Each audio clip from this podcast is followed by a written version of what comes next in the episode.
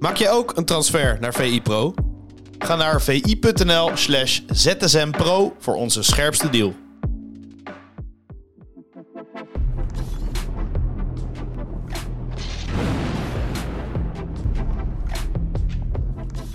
Pieter, goedemorgen. Goedemorgen. Op deze mooie zonnige Koningsdag. Ja, een Koningsdag ZSM. Ja, en dan, en dan ga je naar kantoor en dan zie je helemaal niemand. Want Het is gewoon rustig. Nee, eh, onderweg ook eh, eigenlijk eh, helemaal niemand. Wat eh, verdwaalde mensen in de trein eh, die nog een kater aan het uitslapen waren. En eh, allemaal in het eh, oranje. Oké, zijn het dan ook nog voetballiefhebbers die jou nog om een tactische uiteenzetting vragen van een van de wedstrijden van Nee, woensdagavond? Ik had het gevoel dat het daar nog even allemaal, eh, allemaal te vroeg voor was. eh, voor eh, tactische uiteenzettingen. Dat gaan we straks trouwens wel, wel doen. Op VE Pro gaan we... Nou ja, jij gaat eigenlijk uitleggen aan de hand van het eh, tactiekbord... van wat is er precies fout gaan voor Arsenal. Daarover later meer op VE Pro. Ehm, we gaan het meest gelezen item. En eh, normaal gesproken is er een, een bepaald artikel of een video... of een gesprek of een interview. Nu is de VE Live, dat is eigenlijk het liveblog... rondom eh, ja, alle wedstrijden. Eigenlijk als je een mooie wedstrijdenavond hebt, laat maar zeggen... vol, nou ja, mooie sprankelende wedstrijd... of het nou Champions League is of nou competitie is, wat dan ook... Ja, dan krijg je alles mee. Ben je van alles op de hoogte. Nou, niet toevallig. Maar als je naar het programma kijkt, Barcelona kwam in actie, Inter kwam in actie, Juventus kwam in actie, Liverpool, Chelsea. Dat is natuurlijk de Engelse topper. Dus ja, je had de VI Live ja, gewoon keihard nodig om van alles op de hoogte te blijven. Zeker. En als je dan kijkt naar, eh, nou goed, we gaan er even een paar wedstrijdjes uitpakken. Inter, Juventus. En eh, zonder André Onana tekort te doen, die een geweldige wedstrijd keepte, moeten we eigenlijk alleen maar het paasje van Barella benoemen. Of, Ja. of is, het, ja, is het een paasje? Wat is het eigenlijk? Ja, het is meer een soort van eh biljartstoot. Zeg maar met een soort van tegeneffect eh, geeft hij hem dat die bal zo precies even nog vertraagt. Vlak voordat hij komt, precies tussendoor. Eh, dat, ja, eigenlijk ongelooflijk precies perfect hoe Ja, die het leek hem, een balletje geeft. ook op slow motion of zo, hè? Ja. ja, en ook dat hij nog even net... Want het lastige is natuurlijk, je steekt hem erachter. En als je dan moet gaan afwerken... en er zit nog veel snelheid in die bal... en die keeper die komt natuurlijk ook op je af... dan is het nog best lastig om af te werken. Maar die bal, ja, die, die komt precies achter die verdediger. En op het moment dat jij wil gaan afwerken... alsof hij in één keer... Oké, dan kom ik nu even perfect voor jou liggen. En dan kun je gaan schieten. Ja, dat is toch heerlijk als je zo'n speler achter je hebt eh, staan. Dat, eh, ja, Barella, een waanzinnige voetballer. Ja, en, en misschien ben ik dan een ontzettende zeurpiet, maar als je dan Di Marco mag hem dan afmaken en die juicht dan is eentje, maar dan denk van, ga nou naar Barella toe, want het is zijn doelpunt. eigenlijk moet je zo'n hele diepe buiging gewoon Precies. even voor hem maken. En alle eer aan de man eh, van eh, de paas. Maar ik denk, die, ja, die Marco scoort ook niet elke week. Die was denk ik zo. Dat hij, hij kreeg zo'n goede bal dat zelfs die Marco niet kon missen. Dus dat, zo moet je daar eigenlijk natuurlijk eh, beschouwen. Maar hij beschouwde het zelf denk ik als... ja, ik maak nu een doelpunt en nu ga Ja. ik het vieren ook. Maar dat ja, was waanzinnig. Waanzinnig. Eigenlijk voor, voor iedereen die eh, doorgehaald heeft op Koningsnacht, even terugkijken. Deze paas moet je gezien hebben, toch? Ja, gewoon ja, tien keer achter elkaar, wat mij betreft. Gewoon even nog een keer terug, nog een keer terug. Ja. En, en alleen maar afvragen, hoe kan dat nou? Hoe kun je nou zo'n bal geven? Op zo'n moment, in zo'n wedstrijd. eh, ja, dat is de klasse van Barella. Echt een geweldige voetballer. Ja, absoluut. Eh, een andere wedstrijd die gespeeld is, West Ham United tegen Liverpool. West Ham, de tegenstander van AZ. Zeker. Jij zal ongetwijfeld ook vanuit dat perspectief gekeken hebben. Daar gaan we ook in de komende weken uitgebreid op inzoomen, neem ik aan. Ja, zeker. Ja. Het voorwerk is voorzichtig, voorzichtig begonnen. Dus we zijn het een beetje aan het imagineren wat, eh, wat eh, AZ kan gaan verwachten van eh, West Ham. Het viel natuurlijk samen met City Arsenal, dus live niet heel veel van gezien. Maar je ziet ja, de hoogtepunten, en daar heb ik dan toch wel weer van gesmuld. Vooral ook weer ja, de rol van twee spelers.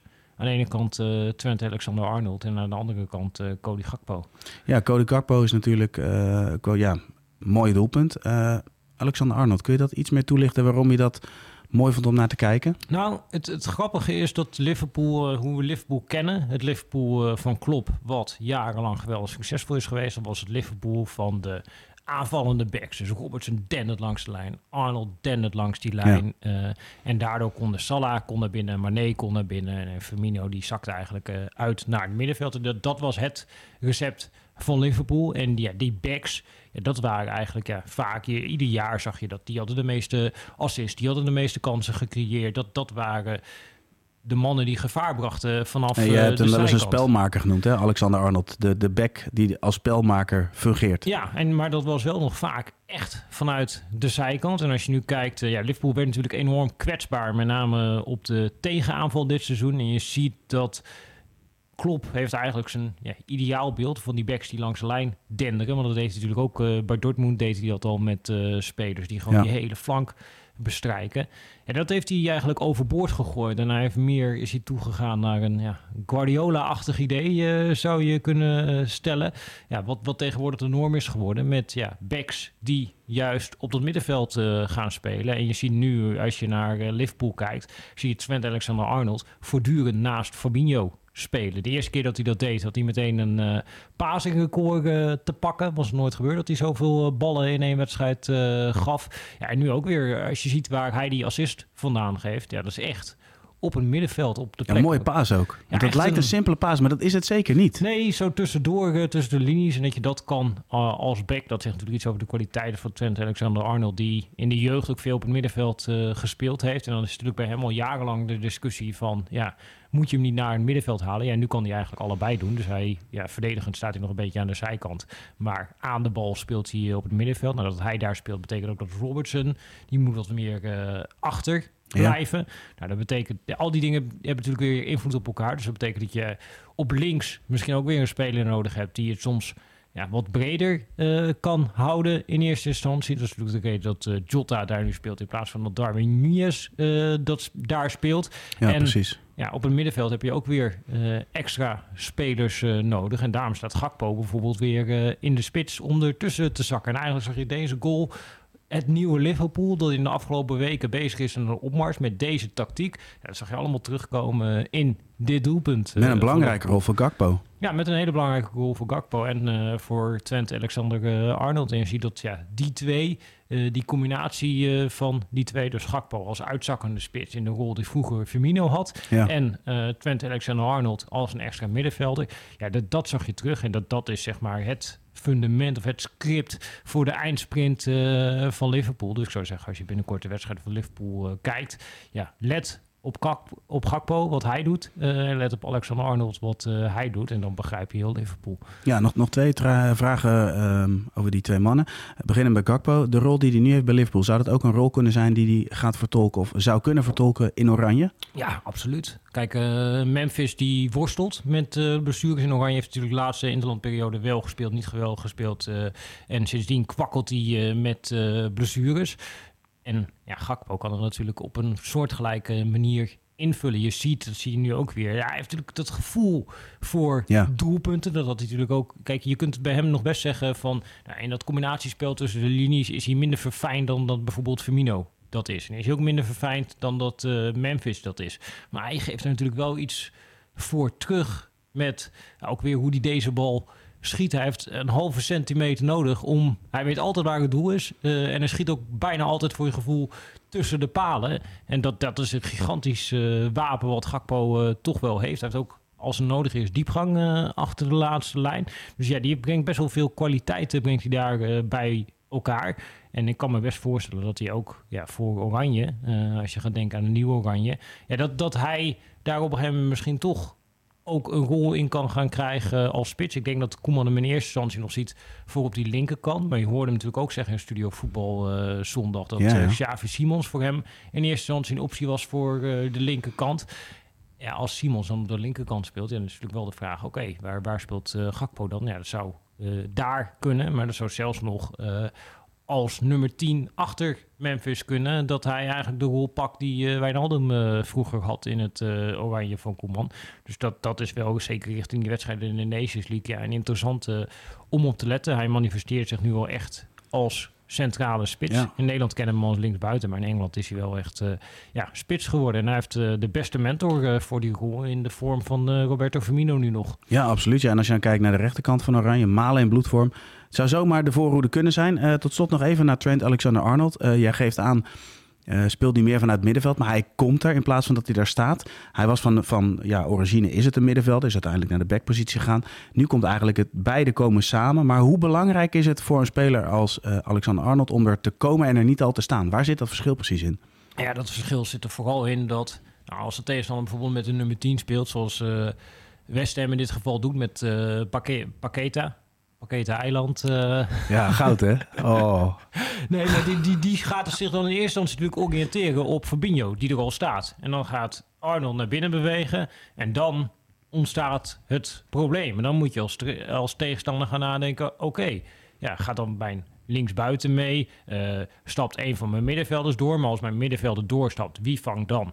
De aanvallende middenvelder van Liverpool uh, op. Dus je, je, je komt met ja, problemen als tegenstander. Je ziet ook wel, en dat is echt de Premier League voor mij, dat er heel snel oplossingen gevonden werden. Dus er was uh, meteen al de tweede wedstrijd dat Kloppen deed, ging de tegenstander het oplossen met uh, mandekking en lieten ze zeg maar Conate vrij en maakten ze toch vier middenvelders uh, om Arnold daar uh, te kunnen dekken. Dus je ziet alweer ja, tegenstanders die gaan ook weer uh, zoeken naar oplossingen.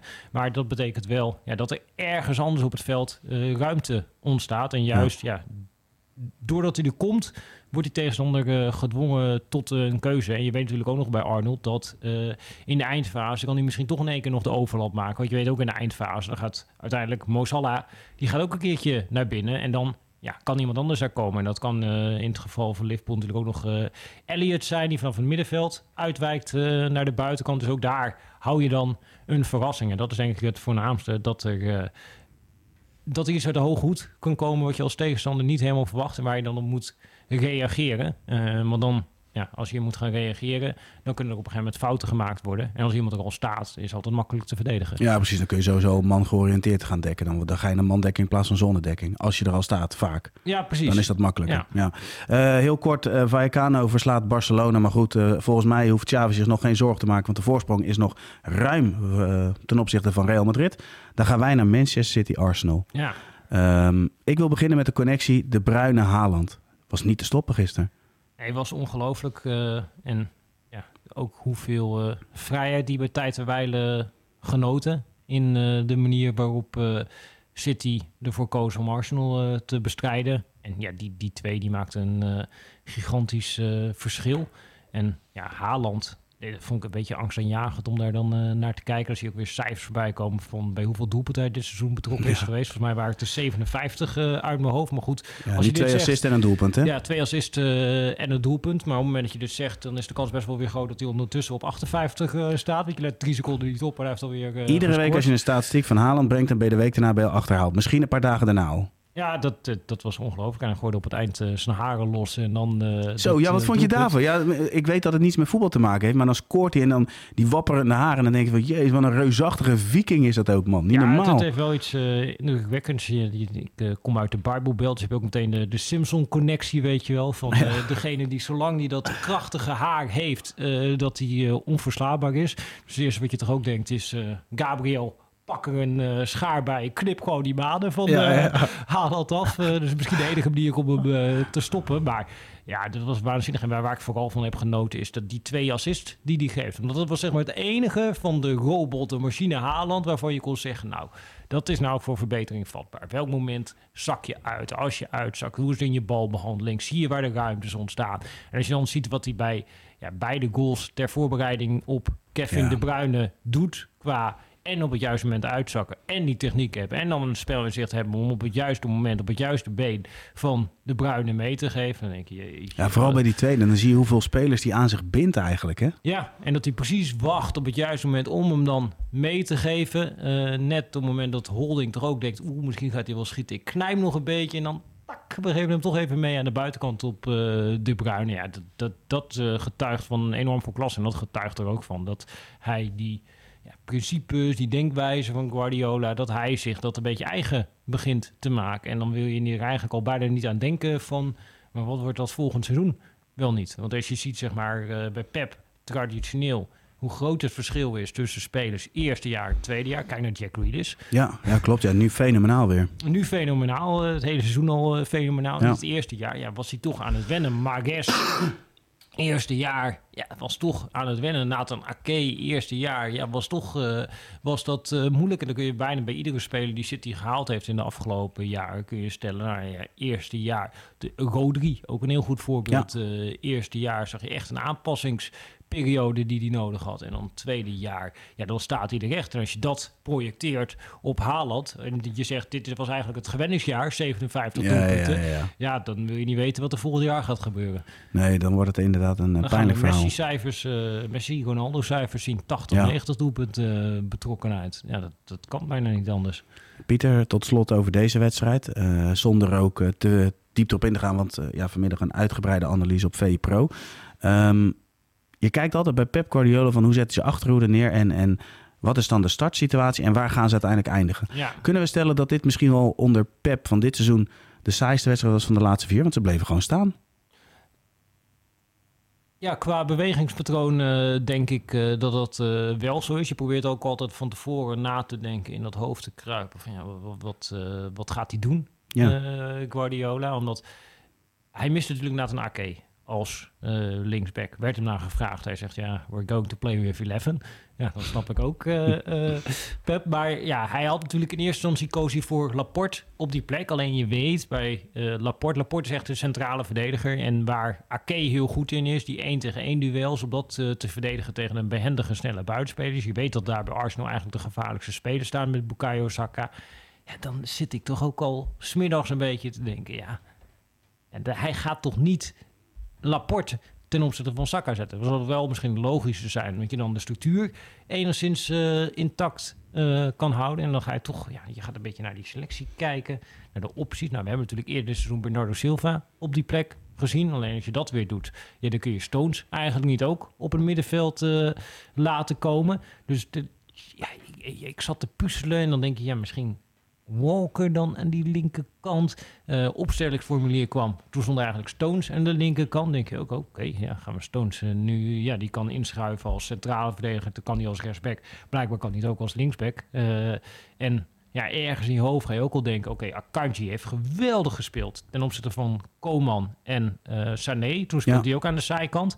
Zou dat nog eventueel iets kunnen zijn? En dat, dat bleek uiteindelijk de oplossing te zijn. En dan denk je, oké, maar dan gaan ze dus vanuit ja, die veldbezetting met hem als linksback... Ja, gaan ze toch weer terechtkomen in wat hij het hele seizoen heeft gedaan... door Stones door te schuiven naar het middenveld. Ja, en dat gebeurde juist niet. Eh, Nee. En dat, dat was eigenlijk eh, de truc speciaal in deze wedstrijd. Dat ja, Arteta heeft zijn ploeg helemaal voorbereid, helemaal uitgelegd. Zo gaat eh, City het doen. En dat vind ik het leuke van Guardiola. Dat hij dan in de belangrijkste wedstrijd van het jaar doet hij het anders. En hij krijgt dan natuurlijk altijd, als dit fout gaat...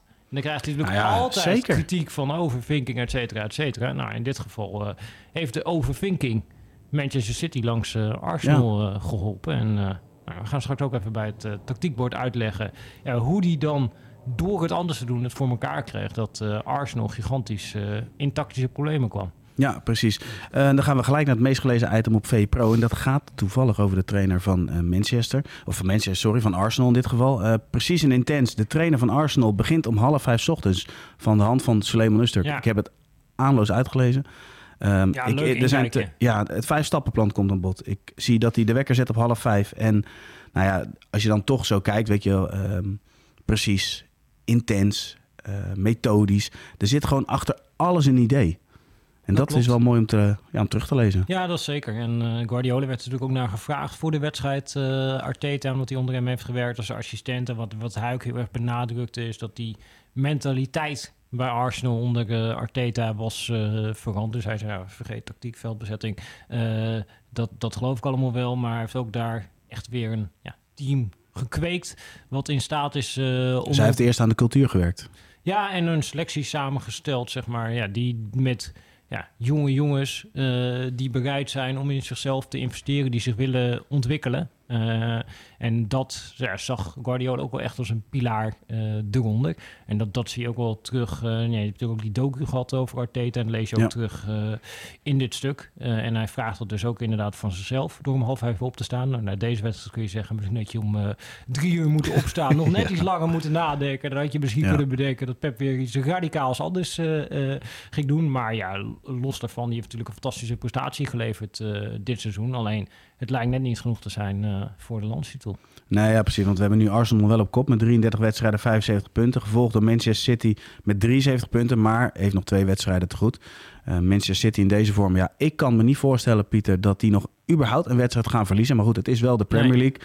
Andere kant blijft wel dat, dat wat Arsenal laat zien, eigenlijk waar ze vandaan komen, waar ze nu staan, is al een wereldprestatie. Al zullen ze in Londen zeggen, ja, daar kopen we helemaal niks voor. Nee, ja, het enige wat je ervoor koopt is dat je het eind van het seizoen een Champions League ticket hebt. En misschien het seizoen had je ervoor getekend. Alleen je ziet uiteindelijk, uh, en daar was Guardiola natuurlijk al vanaf januari mee bezig om Arsenal in die favoriete rol te schuiven, die druk op te voeren op Arsenal. We zijn niet goed genoeg om dit jaar kampioen uh, te worden. Die hele betogen die hij hield na die wedstrijd tegen Spurs, waarin het uh, in eerste instantie nog goed ging voor City en daarna misging uh, voor City. Ja, toen is hij al bezig gegaan om hen te beïnvloeden. Maar eigenlijk, ik denk als je het helemaal plat slaat en ook weer op deze wedstrijd, dan ja, de centrale verdediger die er niet bij was, ja, dat, dat is denk ik het hele eiereten. Zij, zij hebben die niet kunnen vervangen. Uh, onze Franse vriend uh, Saliba. ja, Saliba. Je ziet ook gewoon in de cijfers terug dat ze zonder hem dat ze verder naar achter gaan spelen. Maar Rob Holding, ja, die, die kan niet met zulke ruimtes uh, verdedigen. Ja, en je ziet gewoon dat ze hebben hem niet kunnen vervangen. en dat is denk ik het verschil tussen ja, City, waar dan nu Ake wegvalt. En dan zijn er toch nog opties voor ja. uh, Guardiola. En zo breed is de selectie van uh, Arsenal uh, gewoon niet. Want ook Chaka bijvoorbeeld voor deze wedstrijd was het een vraagteken. Ja, die moet dan eigenlijk, die moet hals over kop, maar op tijd teruggebracht worden. Want ook daar is dan niet echt een backup voor je. Als je die vorige wedstrijd tussen Arsenal en City die bijpakt, speelde Arsenal eigenlijk geweldig. Maar er stond Enketia in de spits in plaats van Gabriel Jesus. Uh, ja, die bleek gewoon niet zo effectief. Uh, ja, en zo kun je dat hele elftal van Arsenal doorlopen. En ja, komt ook op bepaalde posities, komt er soms een backup in. En dan zie je dat er daar meteen naar beneden gaat uh, het niveau. En uh, ja, Guardiola had er deze wedstrijd Riyad Mahrez van de bank. Die uh, hebben toch afgelopen weekend nog een hat zien maken in de FA Cup. Ja, die komt nog eventjes daar van de bank. En dat is natuurlijk ook wel het grote verschil in ja, Saliba toen hij er niet was, hebben we kunnen zien hoe goed hij in het eerste seizoen zelf was. Ja, precies. Je noemt rest. Die had inderdaad, uh, stond ik in het elftal van de week over. Jij je had het net over Pakketten Eiland, daar had je het uh, gekscherend over. In het elftal van de week hadden het daar uitgebreid over. De mensen die nu luisteren denken, waar, waarom zijn ze aan het lachen? Uh, Lucas Paquetta komt van het eiland Paquetta. En daar was ik zo door geïntegreerd dat ik, dat ik ben, gelijk ben gaan zoeken. En uh, ik eigenlijk... was ook al voorbij, ik zag ik voorbij komen dat het eigenlijk een gigantisch lelijk eiland is. Dus... Ja, maar toch willen Sully en ik heel graag een keer naar een wedstrijd bezoeken. Dus eigenlijk bij deze het verzoek, Pieter. Ja, nou, daar gaan we eens even heel goed over nadenken. Goed zo. Nou, Pieter, bedankt voor jouw bijdrage aan deze VZSM. En uh, zoals we altijd zeggen, tot... ZSM.